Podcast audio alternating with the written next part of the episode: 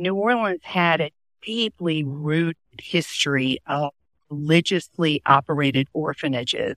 In fact, it claimed the very first orphanage in the nation back in 1726, wow. founded by Ursuline nuns.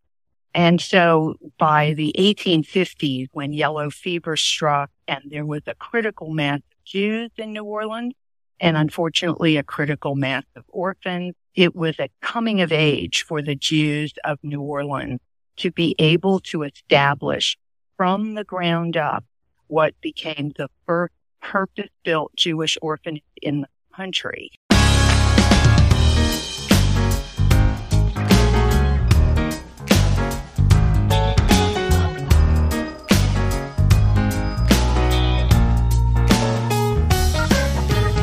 Welcome to St. Louis in Tune, and thank you for joining us for fresh perspectives on issues and events with experts, community leaders, and everyday people who are driving change and making an impact that shapes our society and world.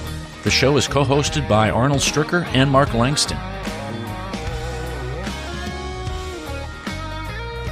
Marlene Trestman grew up in New Orleans as a client of the Jewish Children's Regional Service, which was the successor to the Jewish Orphans Home of New Orleans and was founded in 1855 until it closed in 1946.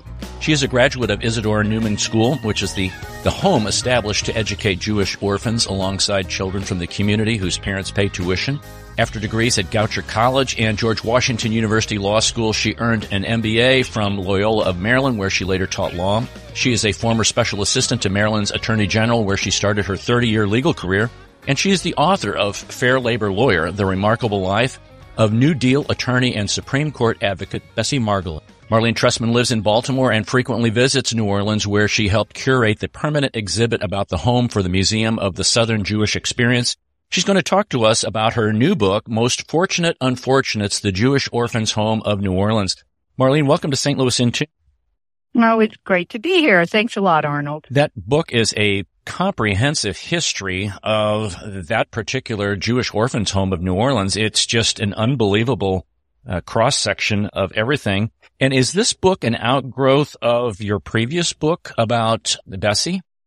Yes, it, it absolutely is. And both are outgrowth of my own childhood and my own childhood experiences.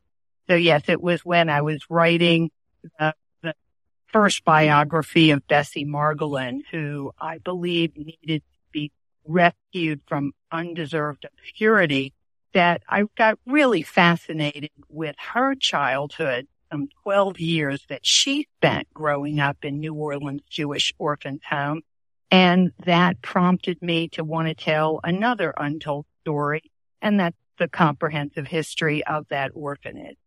And how much time did you spend with her? Because same career, you had similar experiences growing up. And I know I read somewhere where you wish you would have recorded the conversations that you had with her. Although, to tell you the truth, when I first met Bessie Margolin, I was 18 years old. I had just come to Baltimore from New Orleans to attend Goucher College and probably could never have gotten up the courage to ask the kinds of questions that were needed for the biography. Much less do I think she would have answered a lot of the ones I, I needed to ultimately tell. So I did end up spending in total about 12 years. We overlapped most, most frequently during my time in college where she was gracious and would invite me to Washington DC from Baltimore. And then when I was in Washington to attend George Washington Law School, I got to see her even more frequently and then petered out as I, I returned to Baltimore and started my career full time. But I did reach out to her one last time faithfully. I was, as part of my work in the Attorney General's office, I need to be admitted to the United States Supreme Court so that I could be the attorney of record on the brief. And I thought, wouldn't it be wonderful to have this incredible 24 time Supreme Court advocate be the person in front of the Supreme Court ask for my admission. By that time, it was 1993. She was infirm, I believe in a nursing home and it, it wasn't going to happen. She ended up dying three years later. But it was a, a, an incredibly memorable day. It was Ruth Bader first day on the bench. Mm. And I'm only sorry that I wasn't able to connect those two credible women and scholars and lawyers person. That's a story. And yeah, I did get to spend enough time to feel that I had an insider's view, not to know all the answers about my questions in Bessie's life, but I could judge, I could judge and have a, a barometer of accuracy. I could gauge at least when I would research something whether it felt right. And then of course would do more digging to make sure I could prove it. Now people may not know about Bessie Margolin. Can you give a brief biography of her? Absolutely. Joy to do that. Bessie Margolin grew up in the orphanage and was really took everything that she learned there. What she became, I believe, and as I explain in the book, was not in spite of this beginning, but it was really because of it. She emulated the grand dames of New Orleans Jewish society in her demeanor. She had never seen a female lawyer, a few lawyers at all, much less a female lawyer. But she took her Isidore Newman high school education, which was a very rigorous academic education, got a scholarship to Newcomb College, which then the coordinator college, Tulane, ranked among the top 10 in her class there, but wasn't satisfied. And in 1927, transferred to Tulane Law School, ended up graduating top of her class. She was in 1930, difficult to get a job, but she managed to get a job as a research assistant at Yale Law School. And from there and while there, studied under future Supreme Court Justice William O. Douglas. Hmm. Bessie started her career in the New Deal at the Tennessee Valley Authority, helping to shape the cases that defended the constitutionality of FDR's New Deal. And from there went to the Labor Department, where another New Deal cornerstone program awaited enforcement, and that was the Fair Labor Standards Act. She joined the Labor Department under Frances Perkins. Bessie was there as every aspect of that law was challenged and over her three decade career became overseer of all litigation and appeal that arose not only under the Fair Labor Standards Act, but a whole multitude of other labor laws. And as I mentioned before, she ended up arguing at the Supreme Court in addition to more than a hundred times in the circuit court in the federal system she argued at the Supreme Court 24 times. Wow. And was also responsible for the original litigation and appeals under the Equal Pay Act and the Discrimination in Employment Act. So she was a force to be reckoned with and really deserved to have that legacy preserved in a biography. I didn't think I was going to be the one to do it, but it turned out I was. and it peeled off into your new book, Most Fortunate Unfortunates, The Jewish Orphans Home of New Orleans. The title, why were the residents fortunate and yet unfortunate? I know Lewis Peters, an alumnus, coined that phrase. Sorta, yeah. It was a phrase that I guess I'd always felt about my own upbringing. As I think you mentioned before, I was orphaned at a very young age and had the benefit of being in an incredibly philanthropic Jewish community in New Orleans. I, although the home, the orphanage had closed about 20 years before I came along and needed it, I surely would have lived there had it still been opened. And one of the legacies of the home in New Orleans was the Isidore Newman School that created. And when the school was spun off independent after the home closure, there was a provision in the charter that any Jewish orphan who earlier would have been a ward of the home and would have gone to Newman because the home operated the school, they would continue to honor that relationship. And so I am maybe one of the only modern day full orphans who was granted full scholarship to attend Newman. And of course, many, like a, a great high school education, wherever obtained, can pave the way. And it did for me to go to Goucher, then to law school, to have my career. So I always felt that sense in my own life. And it was a, it had occurred to me. The question I posed to myself was, did the children in the home, like Bessie Margolin, consider themselves, as I did, a most fortunate unfortunate? And when I was doing my digging, the Lewis Peters quote, which was actually the title of an article he wrote in a Houston Jewish newspaper, mm. he used the title Fortunate Unfortunate. And I was a bit miffed first that he had a long time ago. But then I realized it was a, it was a great sign that I was on the right track. And that is indeed how Lewis, and not all, but many of the residents whom I call, former residents who I call alumni, felt about their life in the home, even under the worst of family circumstances.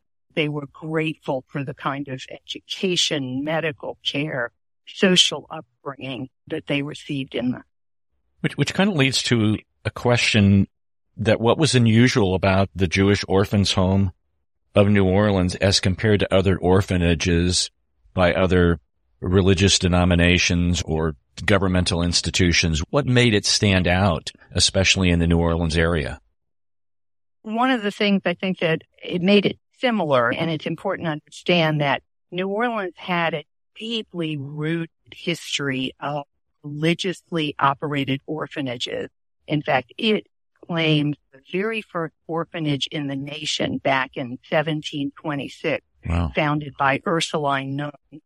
And so by the 1850s, when yellow fever struck and there was a critical mass of Jews in New Orleans, and unfortunately a critical mass of orphans, it was a coming of age for the Jews of New Orleans to be able to establish from the ground up what became the first purpose-built Jewish orphanage in the country. Hmm. And the local community in New Orleans welcomed the Jews of New Orleans for having passed this milestone and in fact even said in the paper that they were proud that the Jews had, were now entitled to equal standing of the other religions in the city. It's important to understand that background because fit in and made it was another way that the Jews of New Orleans were able to gain acceptance in their adopted None of the founders of the home in 1850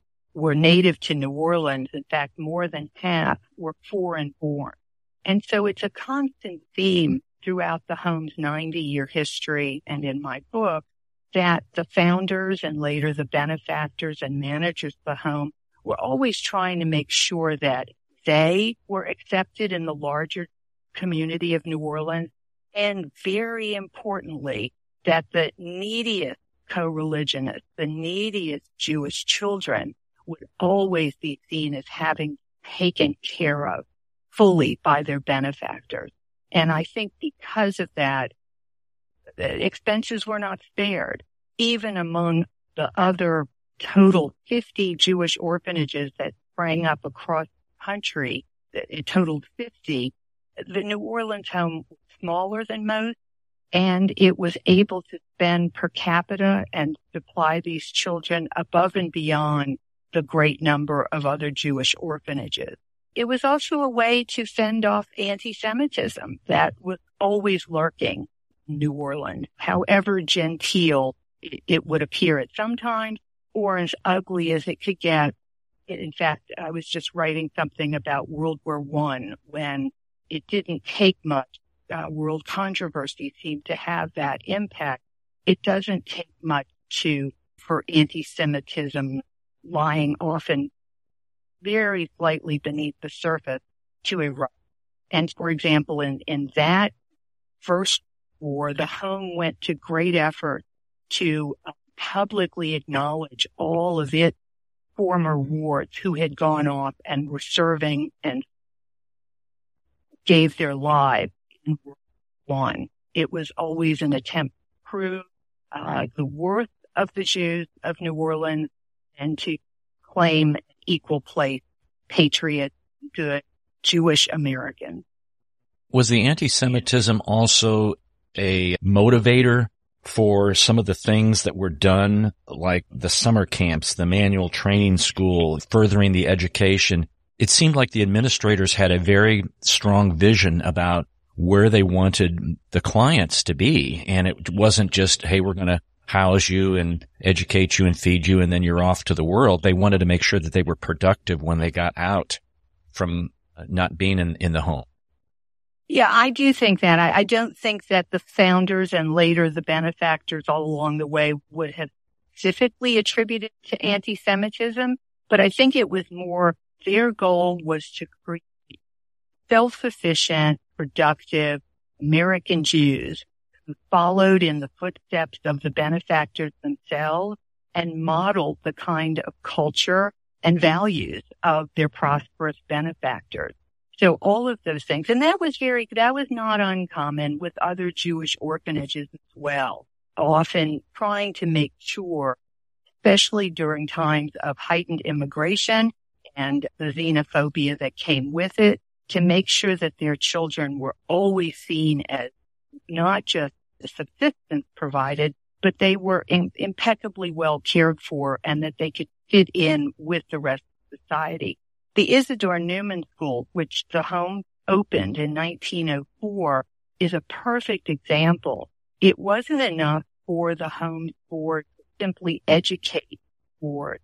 They ended up coming up with what I believe is an, a unique, a one of a kind relationship in the United States between a religious institution of any kind and a co-ed, non-secular college preparatory school and uh, the, the unique facet of the school is that it was both outside of the home, but nearby, two blocks away.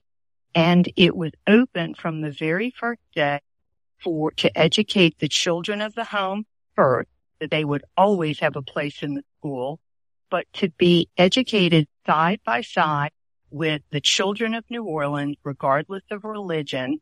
Parents were wealthy enough to pay tuition. And I just want to point out it was 1904 New Orleans. It was the school was not open to anyone other than white children. So that's one caveat.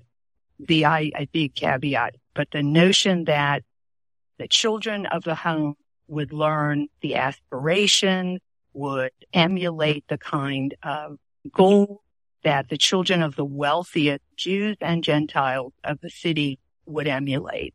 And Bessie Margolin was a perfect example of where that could lead. And I've got countless ex- examples in my book as well as on my website where I profile. I'm only up to about 72 profiles and I hope to make it through a lot more where you see the trajectories of these kids.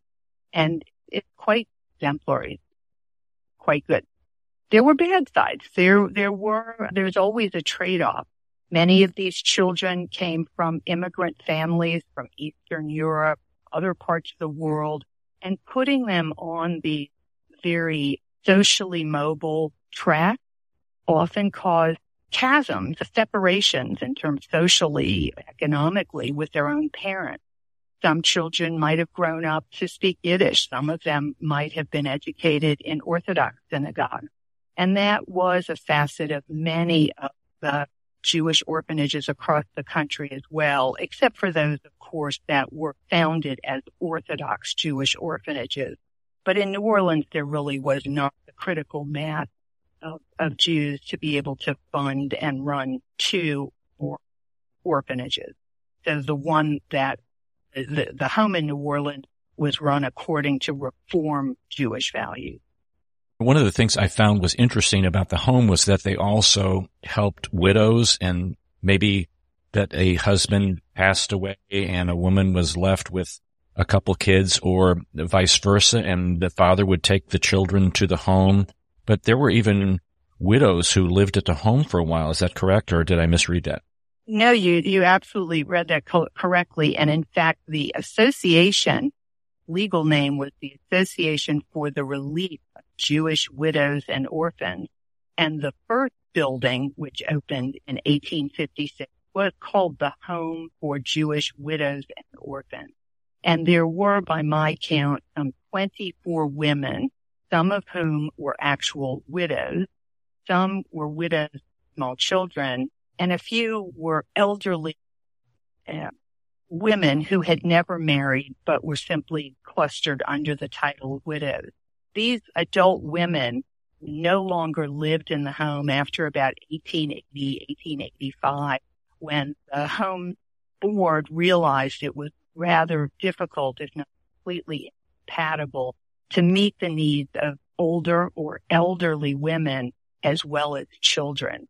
And the home at that point began providing stipends for their care and ultimately for their care in a home for the aged that was run by the Touro Infirmary.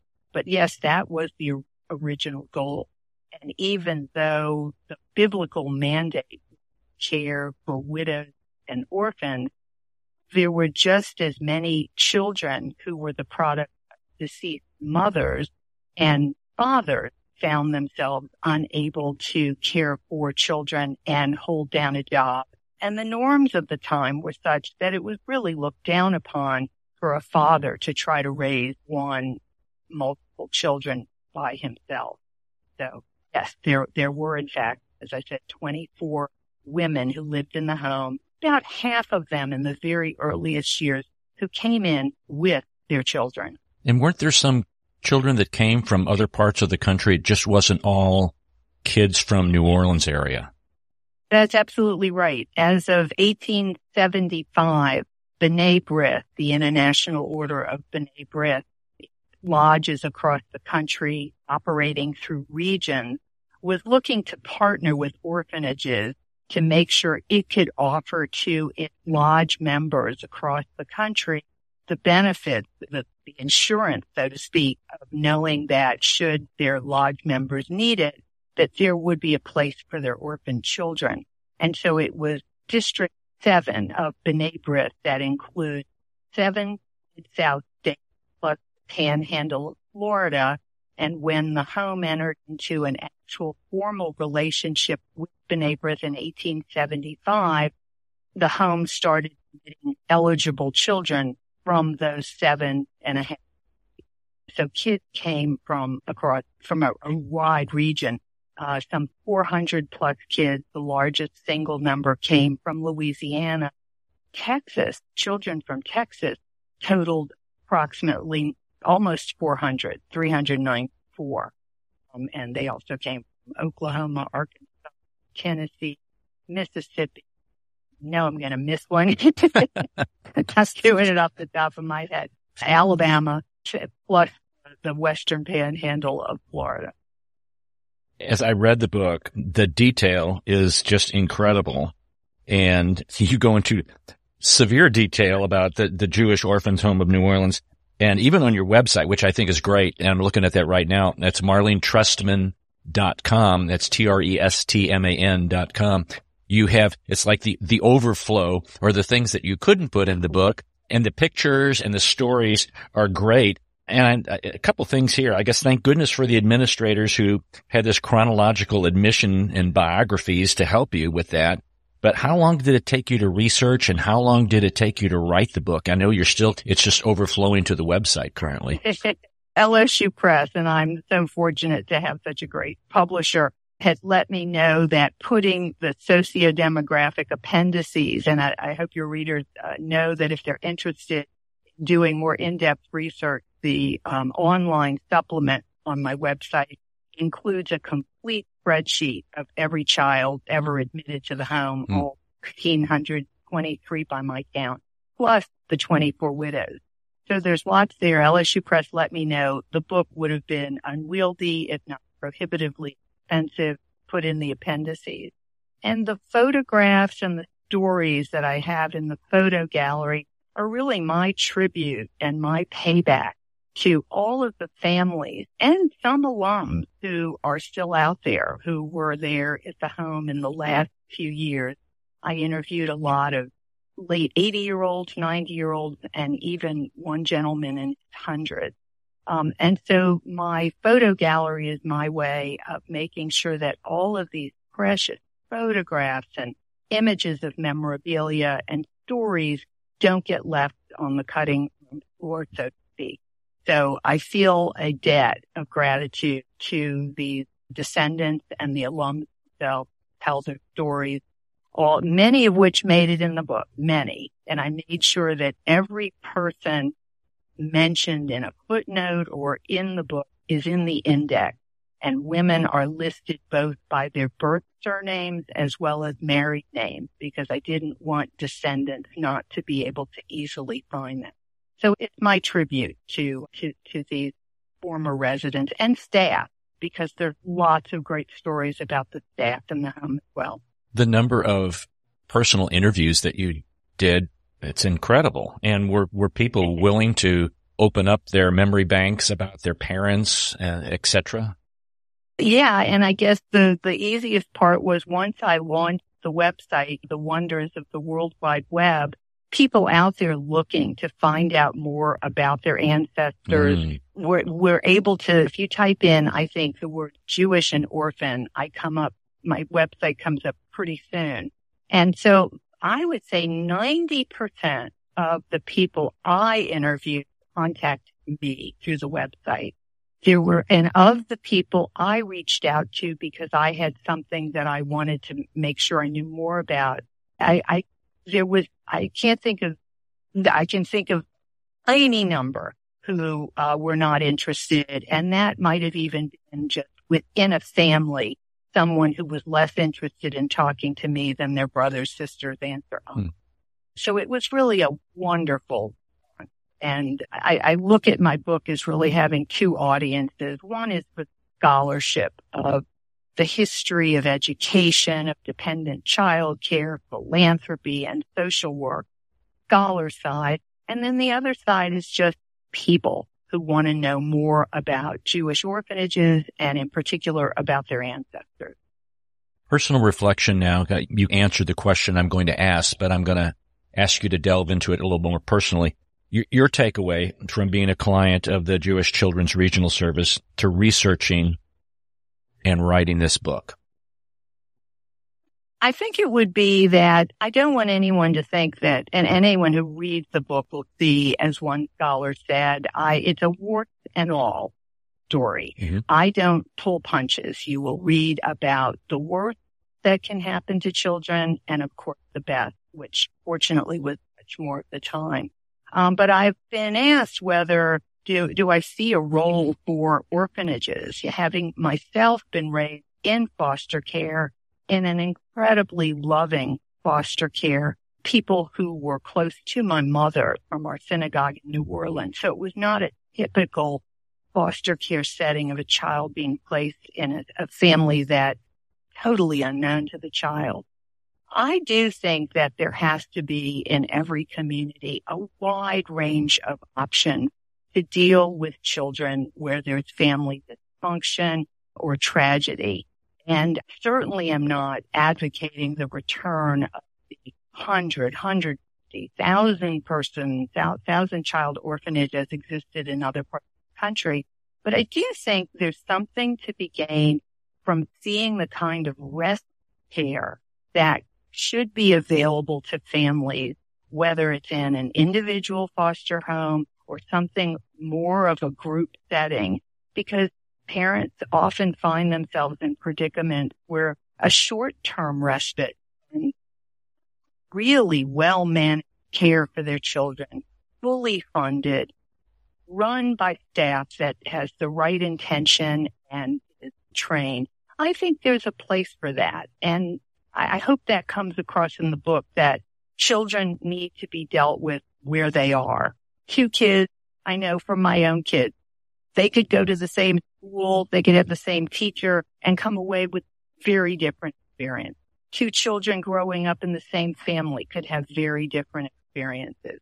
I think there has to be a range of options for children where families are.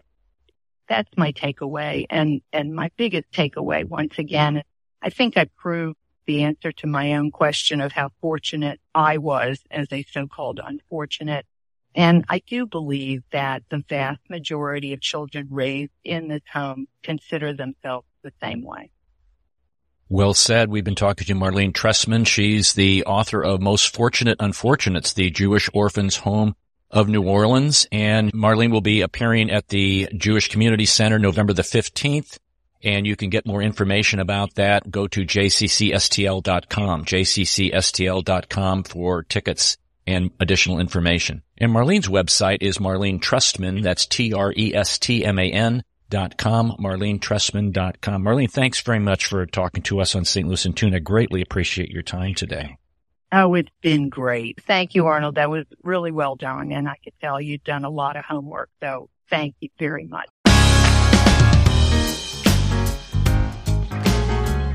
That's all for this show, and thank you for listening.